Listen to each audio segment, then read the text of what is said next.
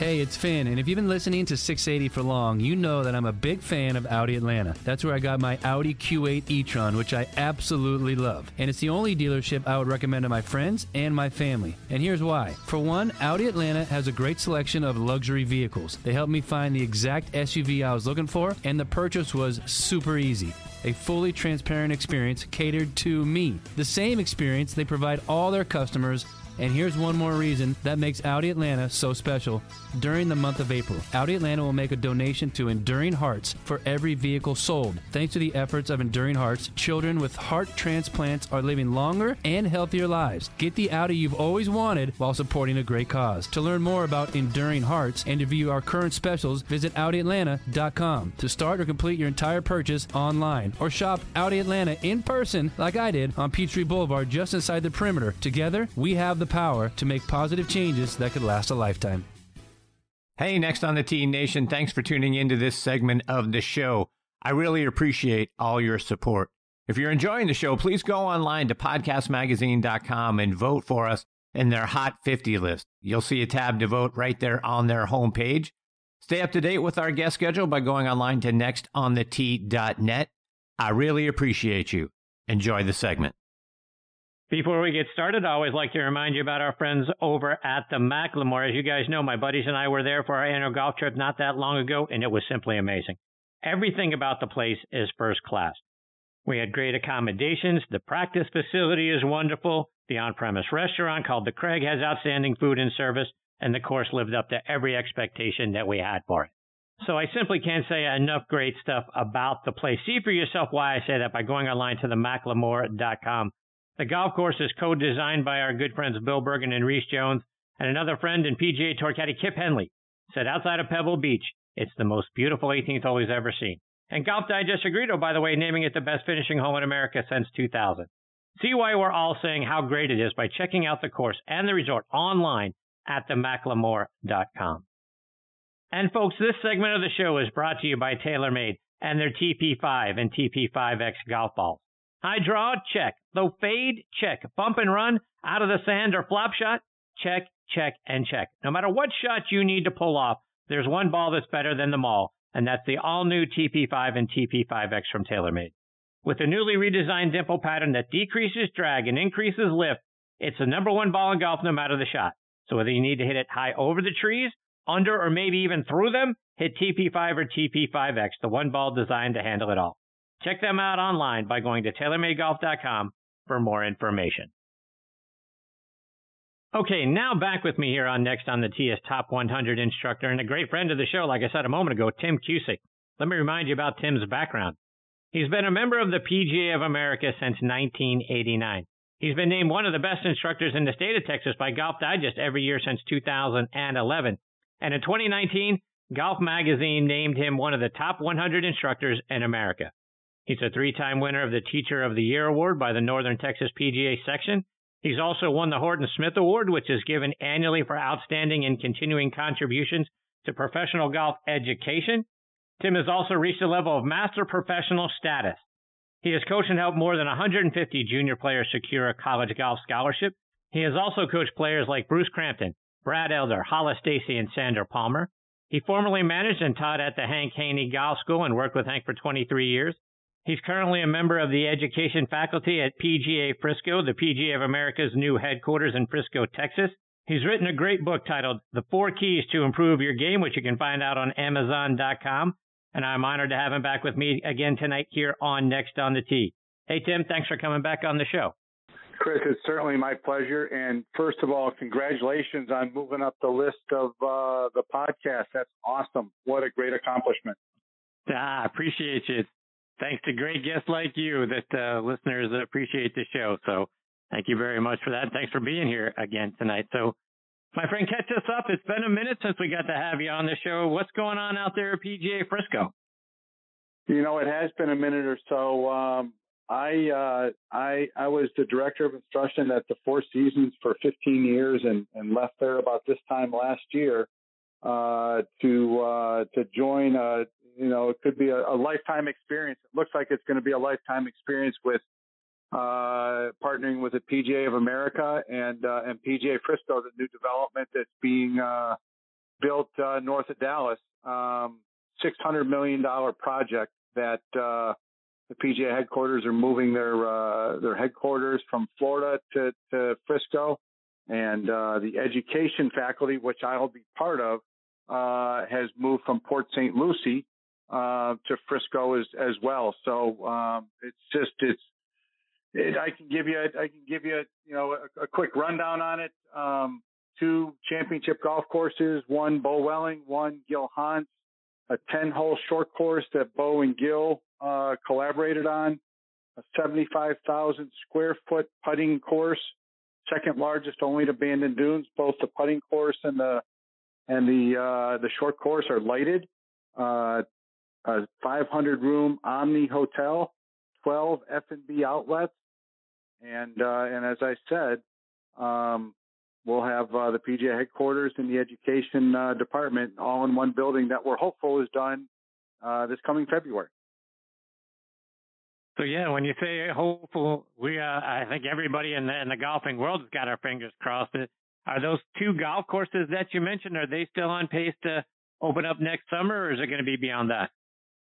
Chris, if we walked out there tomorrow morning, you could play them right now. They were grassed in and done. I would say my last trip out there in 2020 was just before they went dormant in November. And the day I was out there, they were mowing fairways and rolling greens. And then this summer, all they've been doing is just continuing to make them even better.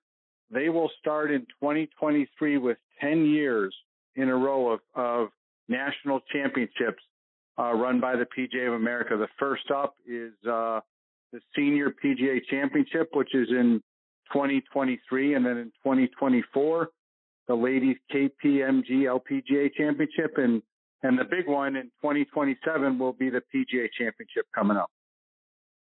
That's a lot of national championships played in the same spot, which is outstanding.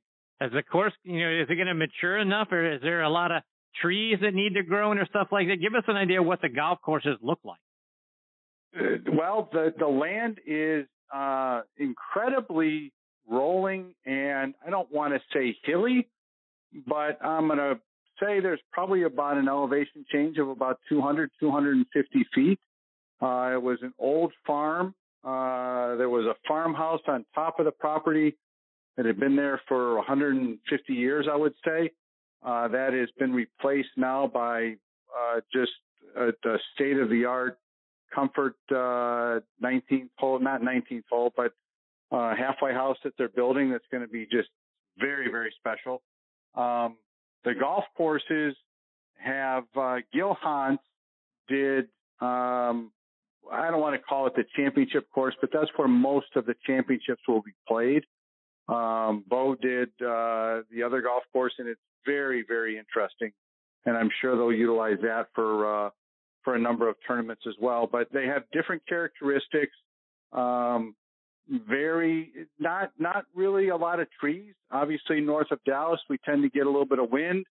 You'll have the wispy grass. You'll have there's a couple really nice. Panther Creek runs through the property. It is a piece of land that you would picture Prairie Dunes like. I guess if you wanted something to match it up with, or just kind of have a look of it. And it looks like it's been there right now for 50 years. And Tim, as you mentioned, the education faculty will be housed there. So for people like me that want to come get a lesson from Tim Cusick, I got to imagine the training facility that's going to be there is going to be outstanding.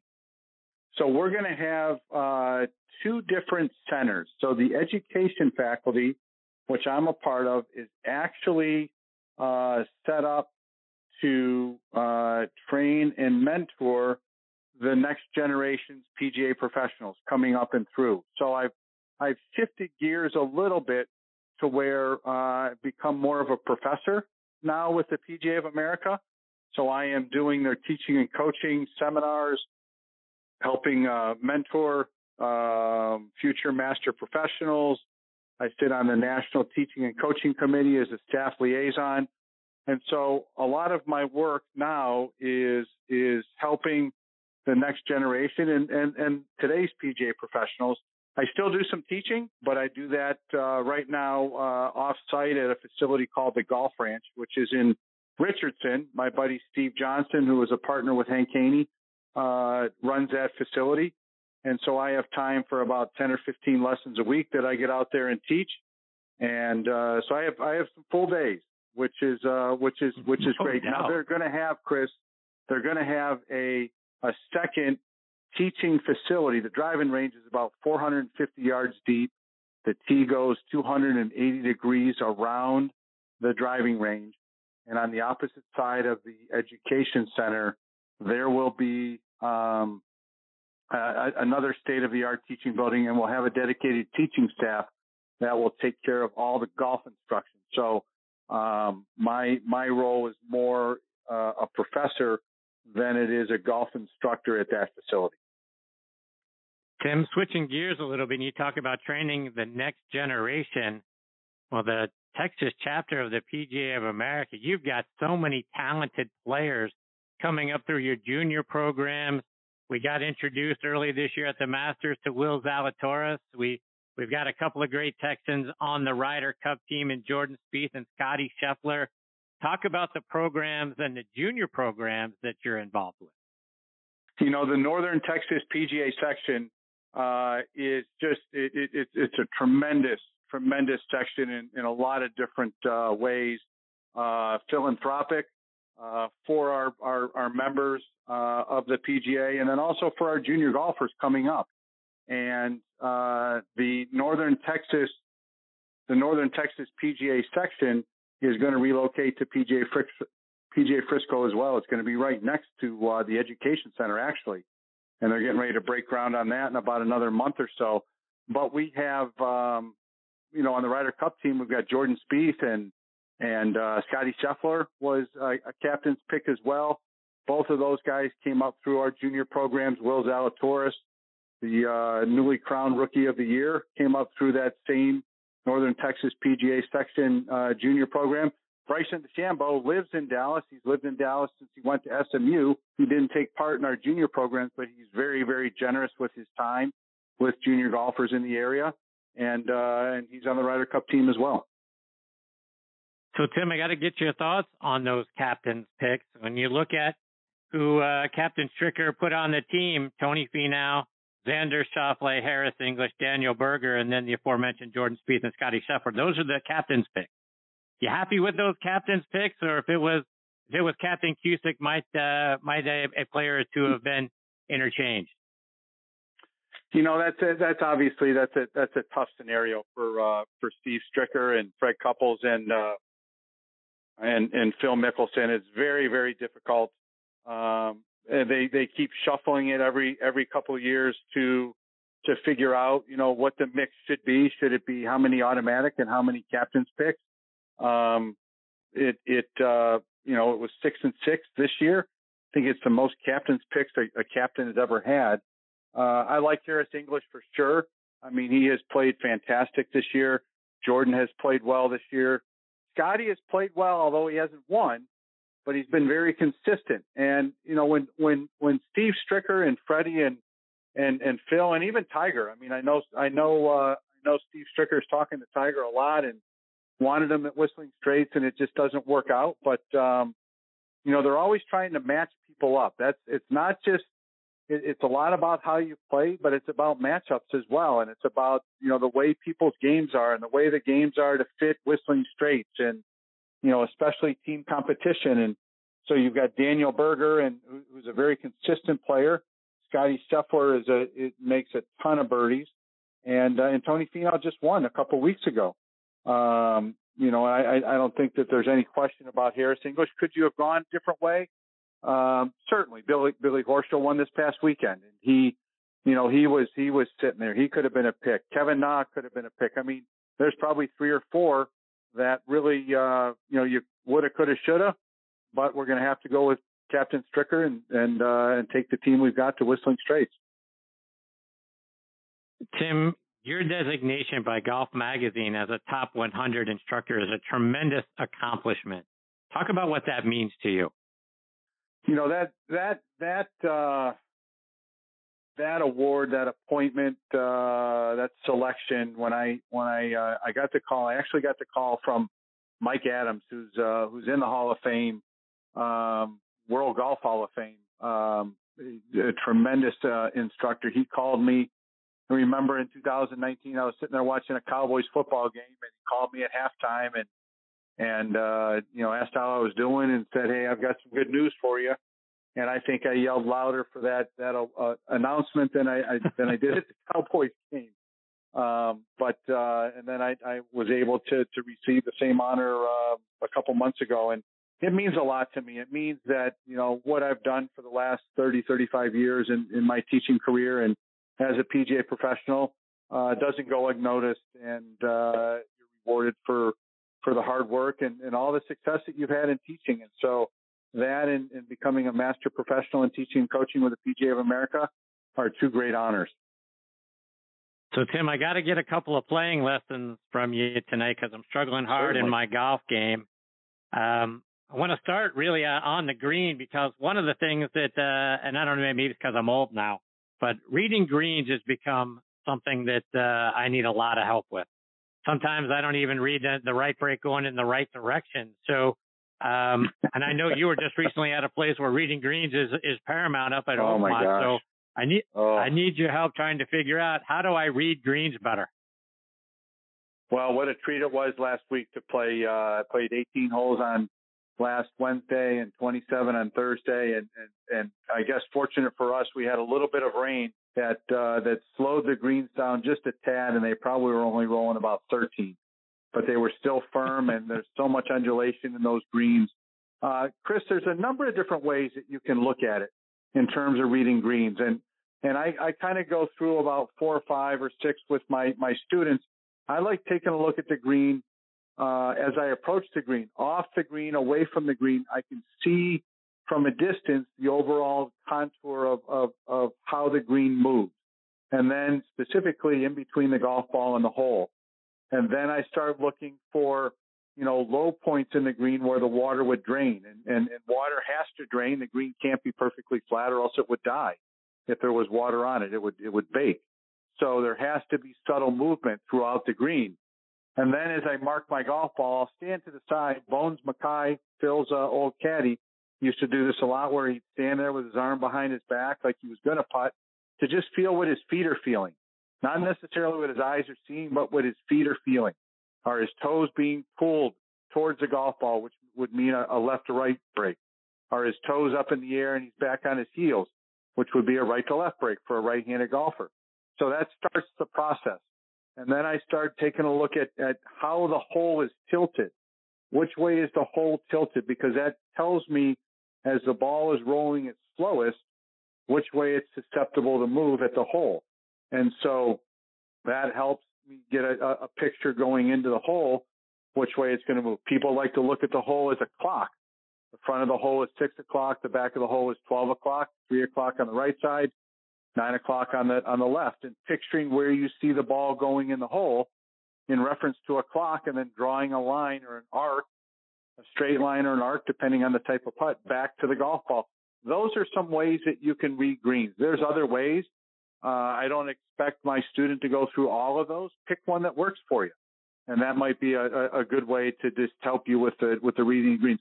One of the best ways, though, is to have good distance control, because when you have good distance control, you have a better idea how much break you have to play.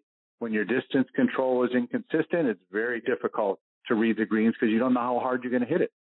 And speaking of how hard you're going to hit it, as we back away from the green a little bit, sort of that in-between shot, let's say inside of 100 yards, trying to dial in the distance with whether it's a pitching wedge, sand wedge, lob wedge, it gets tricky.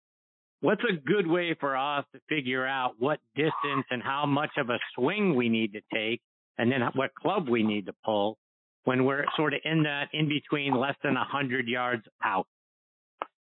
Chris, I would say a very successful way, and a lot of world-class players will do this, is they almost back into a yardage.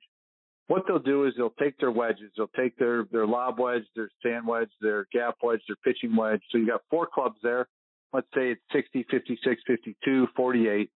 And what they will do is they'll start making certain length swings. Let's say 9 o'clock, which means that your lead arm, your left arm for a right-handed golfer is parallel to the ground. You hinge your wrist in the backswing, and you swing all the way through with a consistent tempo or rhythm. And as you start making a consistent length swing, you're going to get a consistent distance. And then you figure out what that distance is.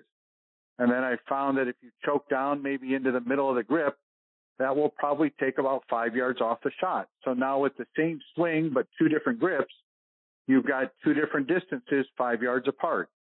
And then you take you do that with a 60, you do that with a 56, you do it with a 52, you do that with a 48. So you've got eight distances with one golf swing. And you might have some overlap, but if you have overlap, one's going to fly higher than the other, one will release more. And that's a process that you can do. You could use a swing that's shoulder length to shoulder length and do the same thing. And all of a sudden, you start gathering these yardages. Carry yardage is the most important. I always talk about divot to ball mark. That's what you're trying to measure. And as you do that, you're going to start creating yardages from about 40 to 115, 120 yards. And you become very, very accurate trying to make set length swings to get a set yardage. Tim, another flaw in my golf swing is I'm starting to get over the top and pull hooking my irons while I'm slicing my driver. I'm trying to concentrate to keep my right shoulder still, try to keep that thing quiet because I think I'm sort of getting out in front of my golf swing. What are some of the things that I can do to fix both of those problems? So, Chris, that's a very common problem. The pull hook typically comes with the more lofted clubs, and the slice to the right comes with the straighter face clubs. And it's really the same swing, but it's what you're doing with the club face at impact. So TrackMan and Flight Scope and the other launch monitors have told us for the last 10 or 15 years that a good majority of the initial direction of the shot has to do with the club face, first and foremost, and the path has a little bit to do with it. But the club face is the predominant influence of the initial direction of a shot. So if you have your swing coming out and down to the left with the path for a right-handed golfer, and the club face is square to the direction you're swinging, you're going to hit a pull. And if the club face is closed to the direction you're swinging, you're going to hit a pull hook. If you come out and down to the left with the driver and the face is open to the direction you're swinging, you're going to start imparting side spin that moves from left to right. Depending on how wide that range is, the club face to the path will depend on how much that ball curves from left to right. The key is that first of all, you got to make sure that the club isn't moving too much inside in the takeaway and the backswing that's making you come over the top. So make sure that club's coming back and up onto the plane. And then you need to feel as though wherever you take the club back, you're going to hit a little bit inside and out to right field on the downswing. Almost what you might think Jim Furyk might feel like, because you're making a loop. You're just making a reverse loop. You're making it opposite of what Jim Furyk's doing. So you want to feel like wherever you take the club back in the backswing, you're going to hit a little inside and out to right field on the downswing. Make some practice swings that way, and that'll help change that initial direction of the shot. Tim, before I let you go, let our listeners know, how can they stay up to date with all the great things that you're doing, whether it's checking out your website or following you on social media? Absolutely. So my website is timcusickgolf.com. C-U-S-I-C-K is how you spell my last name, timcusickgolf.com. On Facebook, Tim Cusick Golf. On Twitter, Tim Cusick Golf. And on Instagram, it's cusick.tim. And my email address is tim@timcusickgolf.com. Well, Tim, it's been great catching up with you and having you back as part of the show again tonight. I hope we get to spend a lot more time with you more frequently and a lot sooner than this time. You're fantastic, my friend. I can't thank you enough for being generous with your time. Chris, thanks so much. I can't wait to show you PGA Frisco when it's all set and ready. And congratulations again on all the fine work with your podcast. I can't wait to talk to you again. You're doing a great job. I appreciate you, Tim. Stay safe, my friend. All the best to you and your family. We'll catch up soon. Will do. Thanks, sir. See you, Tim. That's the great Tim Cusick. Again, Golf Magazine Top 100 instructor, folks. Check him out online. A lot of great videos as well. If you go to YouTube and search for Tim Cusick, again, the spelling of his last name is C-U-S-I-C-K. So you check it out. There's a lot of great content there. And it's also on his website. He's got links to YouTube, but you'll find it when you go under the media section of his website. Again, TimCusickGolf.com. Look forward to catching up with Tim again soon. Hey, it's Finn, and if you've been listening to 680 for long, you know that I'm a big fan of Audi Atlanta. That's where I got my Audi Q8 e-tron, which I absolutely love. And it's the only dealership I would recommend to my friends and my family. And here's why. For one, Audi Atlanta has a great selection of luxury vehicles. They helped me find the exact SUV I was looking for, and the purchase was super easy. A fully transparent experience catered to me. The same experience they provide all their customers. And here's one more reason that makes Audi Atlanta so special. During the month of April, Audi Atlanta will make a donation to Enduring Hearts for every vehicle sold. Thanks to the efforts of Enduring Hearts, children with heart transplants are living longer and healthier lives. Get the Audi you've always wanted while supporting a great cause. To learn more about Enduring Hearts and to view our current specials, visit AudiAtlanta.com. To start or complete your entire purchase online, or shop Audi Atlanta in person like I did on Peachtree Boulevard just inside the perimeter. Together, we have the power to make positive changes that could last a lifetime.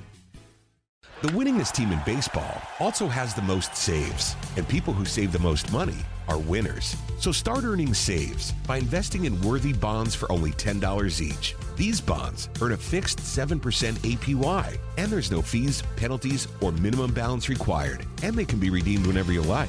You can even round up everyday purchases to buy additional bonds. Go to worthybonds.com/save. That's worthybonds.com/save. And save and win. Support for Extra 106.3 comes from Natural Body Spa and Skin Remedy, celebrating their 35th anniversary and offering gift cards in-store and online. You can discover Mother's Day and anniversary presents online at Natural Body Spa and Skin Remedy at naturalbody.com.